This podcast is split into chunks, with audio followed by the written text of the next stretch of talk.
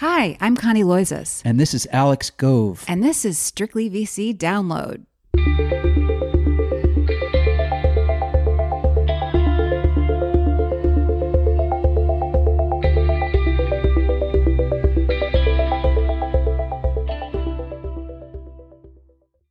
Dear listeners. It is Friday, May 28th. We hope you are about to embark in a long and restful, but also fun, long Memorial Day weekend here in the US. If you are listening from elsewhere in the world, we hope you are also in for a great weekend.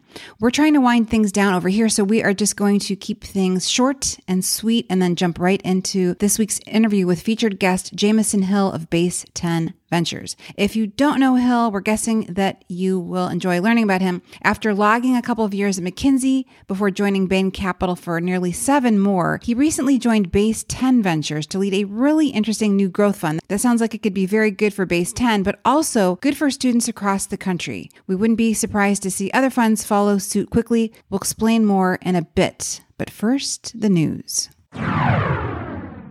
The money was certainly flowing fast and furiously in startup land this week. Consider Greg, a 15 month old New York based outfit that just raised $15 million from the likes of Index Ventures and First Round Capital. Not bad for an app that tells you when to water your houseplants.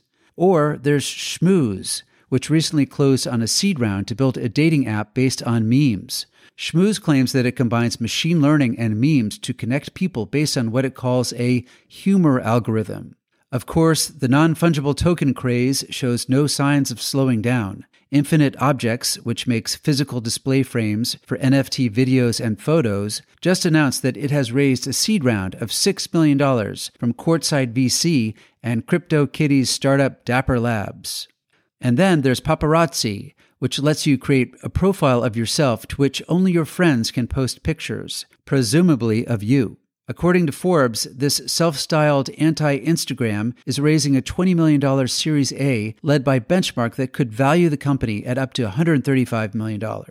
Ernst & Young estimates that venture funding in the first quarter of this year hit $64 billion, the highest amount ever for a single quarter and equal to 43% of all the venture money raised in 2020. If this recent crop of startups is any measure, look for Q2 to take the venture funding title in a walk. In other news, in case you hadn't noticed, SPACs are losing momentum fast. It's been happening over several weeks, and a new development could really gum up the works for these special purpose acquisition vehicles that are basically pools of money that are raised to subsequently take public some company that might struggle to stage a traditional IPO, often because it's too young or its business offering is still being worked out.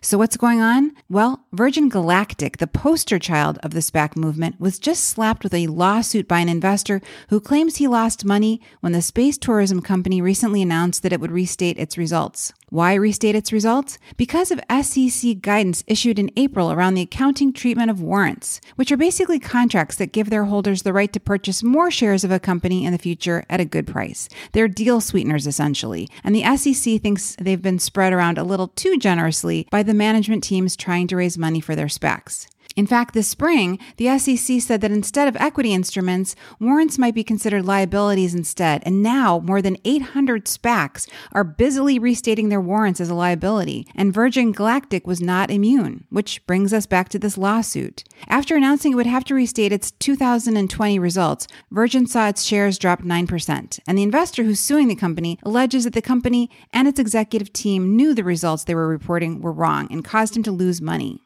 His complaint alone would be a nothing burger, but his team is seeking class action status for their lawsuit. And if they get it, a lot of SPACs could conceivably be roped in, given that they too have made or are considering making similar restatements. Would it be the nail in the coffin for SPACs?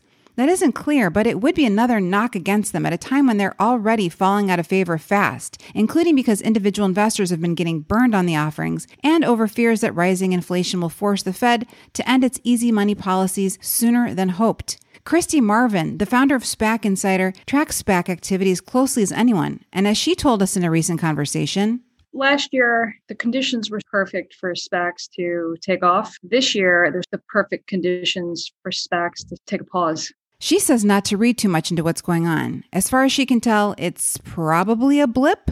The market's sort of taking a breather. But I think the thing to keep in mind is that breathers are healthy. The market can't go straight up constantly. And we saw that in the first quarter. And SPACs are typically a very cyclical asset class anyway. So anybody who has enough experience in SPACs will tell you we've seen down cycles before. It's normal, it's healthy, it's actually good for the market.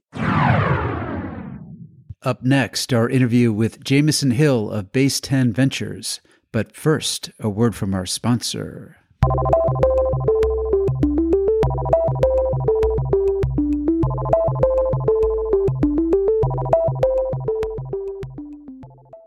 NFTs are literally everywhere, but after taking the art world by storm, prices of NFTs have plunged about 70% from their high point in February. While the NFT craze might be dying down, the online art market is just heating up. That's because investing platforms like Masterworks.io are securitizing blue chip works by the best selling artists of all time and making them available for everyday investors. It's no wonder that art has been a preferred investment of the ultra wealthy for centuries. And for the first time ever, you can diversify your portfolio with art at a fraction of the entry point. Visit masterworks.io to learn more and join an exclusive community investing in blue chip art. Again, that's masterworks.io.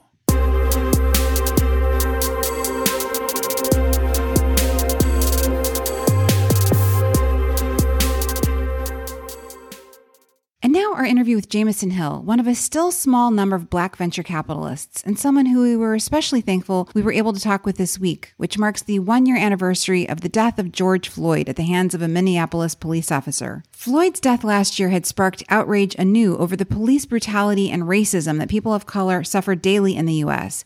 It also sparked interest anew in addressing systemic racism in the startup world, where investors and founders have long been predominantly white and male. One question we had was how much had changed in the last year, and Hill offers hope because he says he is seeing change firsthand. He's also in a position to make a real impact as the head of a new growth fund that's funneling half of the fund's profits into historically black colleges and universities to help beef up their endowments.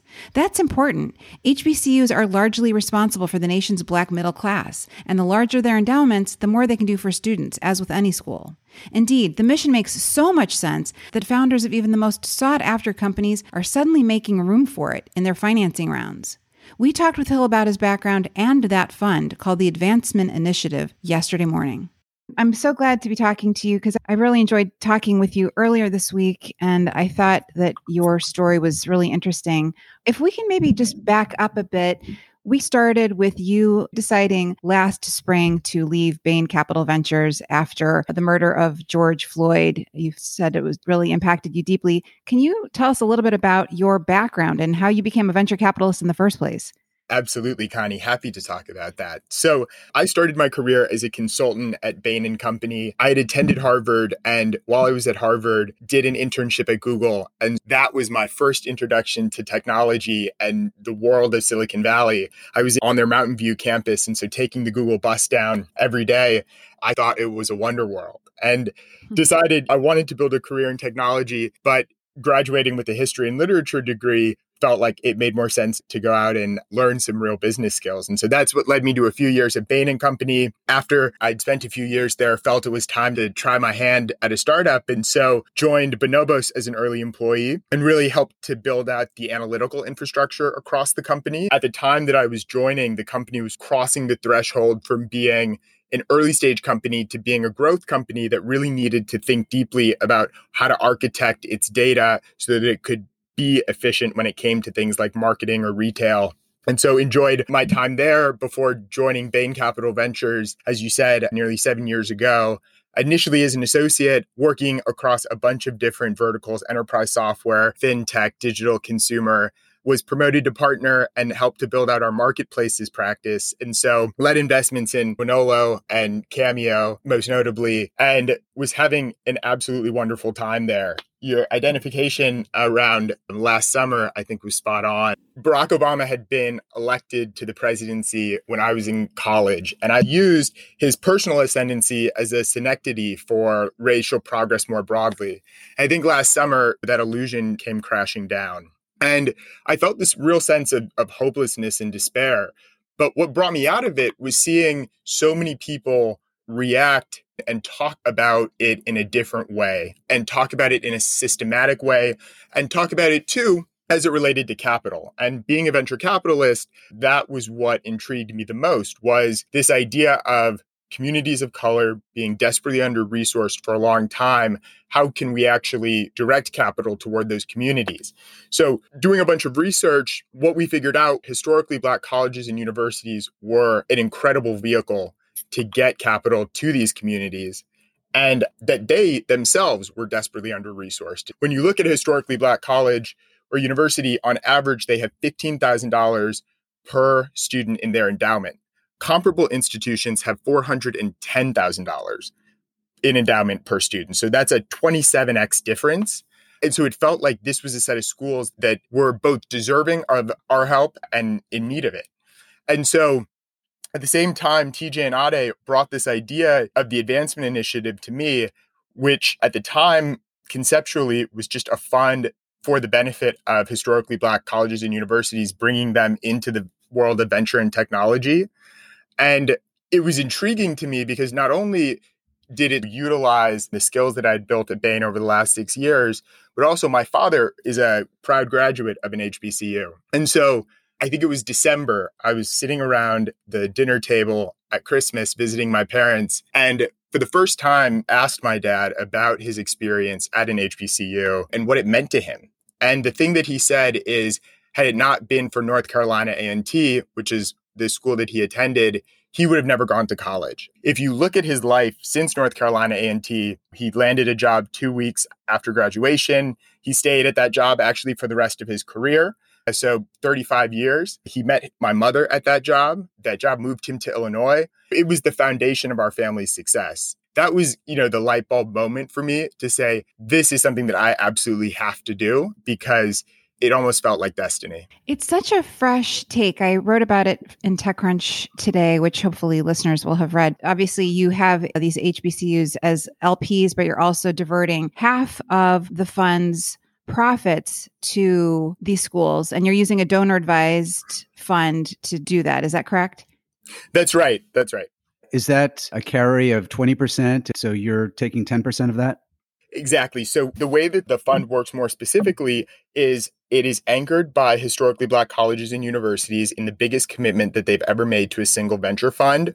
On that capital, we charge no fees and no carry.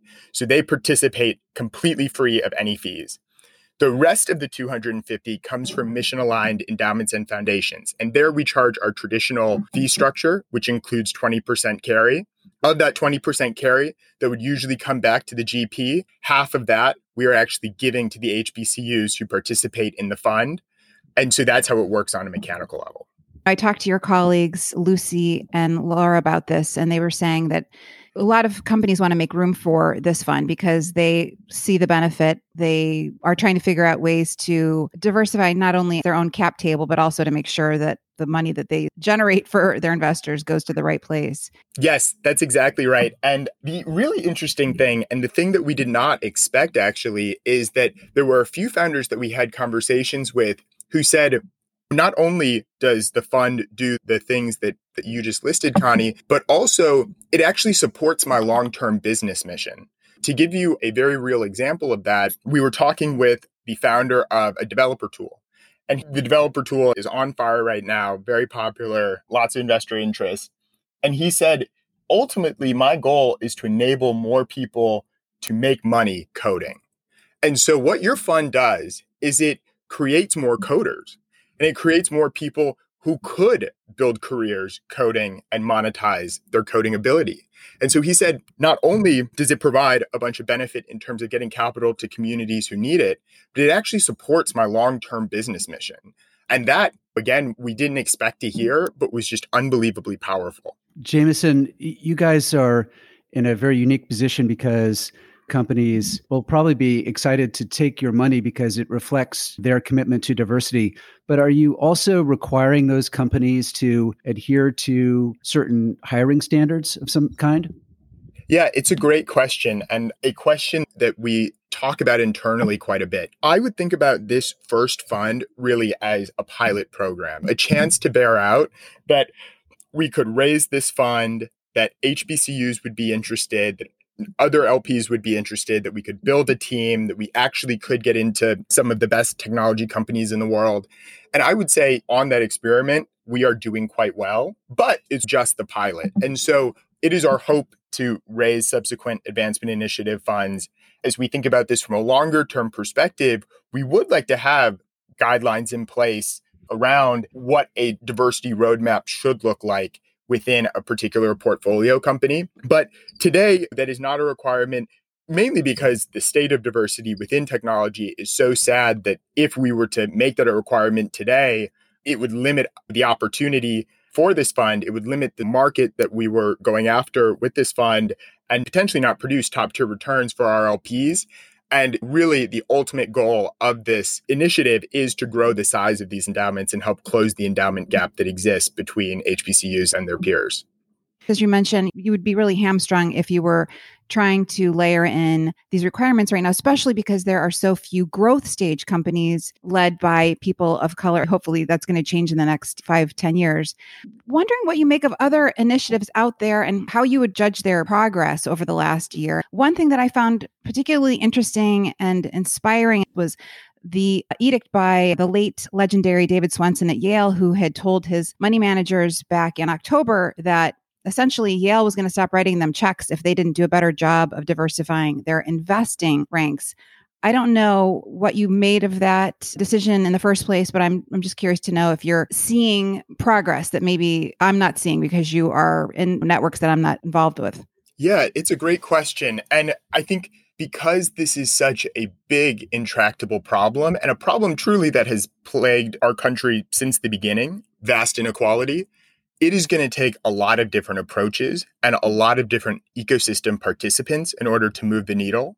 So I was incredibly excited by David's announcement. There's a fund that was recently launched by one of our close friends, Accrue Capital, that is focused on getting individual underrepresented investors more representation in growth stage companies one of the companies that I was fortunate enough to invest in at Bain Capital Ventures, Finix, actually reserved a sleeve of their Series C for individual diverse investors. And that model is now being copied. And Finix gets founders that reach out. I get founders that reach out asking, how can we reserve a sleeve of our round for investors who are traditionally underrepresented? One of the questions we had to answer initially was, certainly there's more attention on diversity and inclusion, largely, I think, driven by the events of last summer. But do you feel it's permanent? Do you feel that it's actually going to, to stick around? And when we see these initiatives coming from so many different places, that is what I think really gives us the confidence to say this is not a trend, this is not a fad, this is fundamentally going to be built into the way that we build technology companies from here on mm-hmm. out. Jamison, I know that this is your first fund, but looking down the road, are you perhaps looking to invest in other VC funds? Yeah, it's a great question. We haven't explicitly discussed a concept like that. I think our current view at Base 10 is if you had spoken to us a year ago, we would not have had the idea for the advancement initiative, right? It came together incredibly quickly. We're very excited about it. It's a complicated fund and story. And so it is deserving of the team that we built and also our full time attention on it for the next several quarters. Right now, we are very happy where we are and focused on really making this initiative as successful as it can be and have no plans to launch any new products. We will see what happens down the road, but I think right now we are trying to be laser focused since we continue to be a relatively small team of investors, laser focused on not only ensuring that our advancement initiatives goes well, but also that our core fund continues the momentum that we're seeing there. You've obviously know what you're doing based on your track record at Bain. Now you're in a position where there's going to be a lot of companies that are going to make room for your fund. So, how are you going to decide which to back? I mean, you've already gotten investments in eight companies, including Attentive, a Nubank, Brex. They're all unicorns, I think. So, what is the criteria? So, really, it goes back to our HBCU partners, who are the folks who we really designed this fund hand in glove with and understanding their particular set of needs and requirements. One of those needs were higher liquidity needs relative to other endowments, just given the size of their endowments. So that's what pointed us toward later stage growth. The other thing that we are highly sensitive to is because these endowments are smaller, we want to be taking growth stage risk and not venture risk. And what I mean by that is there are a lot of companies today that are valued like growth stage companies, but still involve a fair amount of venture risk. And I would characterize that as maybe having an unproven business model, having an unproven path to profitability, an unproven technology, something like that. And so what we are really going after are companies with proven business models, proven unit economics, where we aren't taking that venture stage risk, but are in massive markets that are changing and growing. And so, even at the growth stage, we think that there's a lot of value to be had and to be accreted. And then we think also that these companies can continue to grow at impressive rates in the public markets. Because I think part of this is really making these HBCUs owners of the assets of tomorrow. And the assets of tomorrow are technology companies. So, Jamison, what do you anticipate to be the average size of investment for the fund?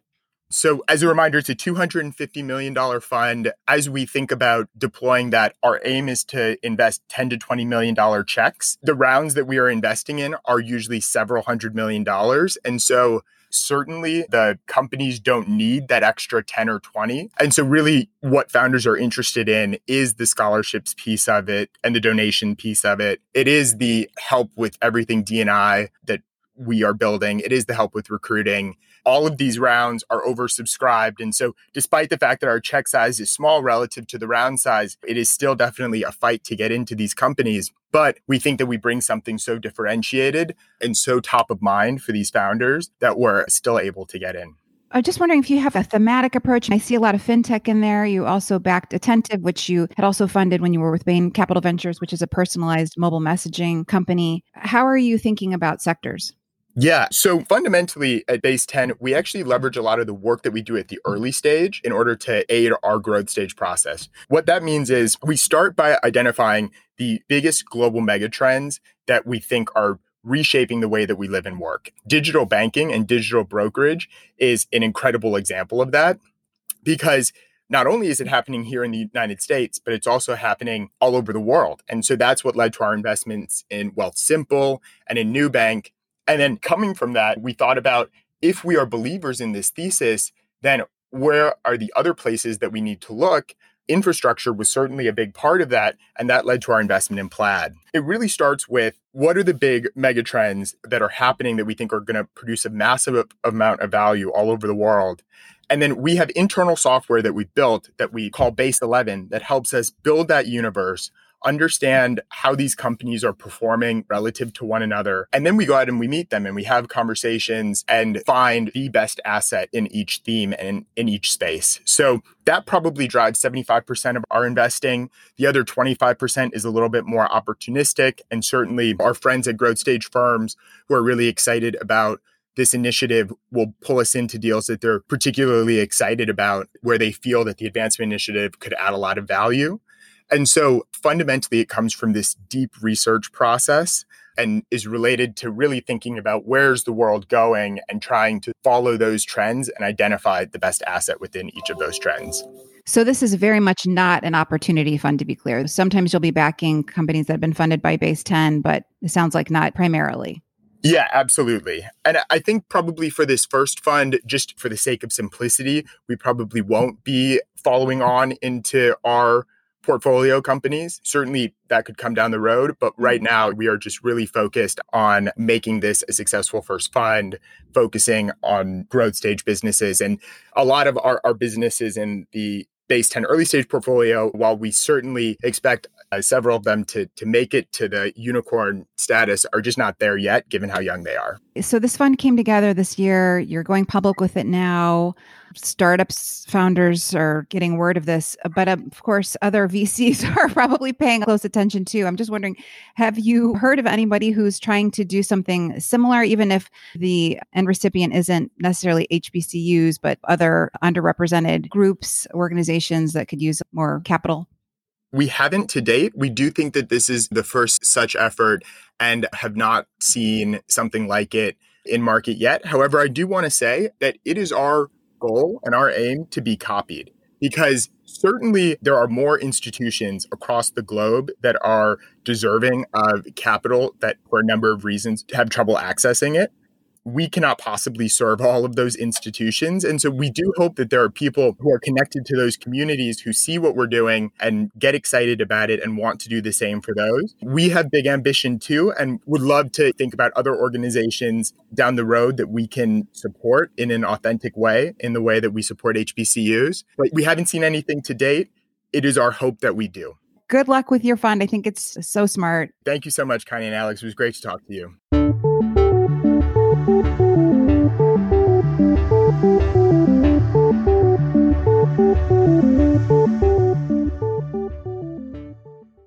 Thanks, everybody. Have a great weekend. Bye, everyone. Hope you have a lovely, long weekend. We'll see you back here next Friday.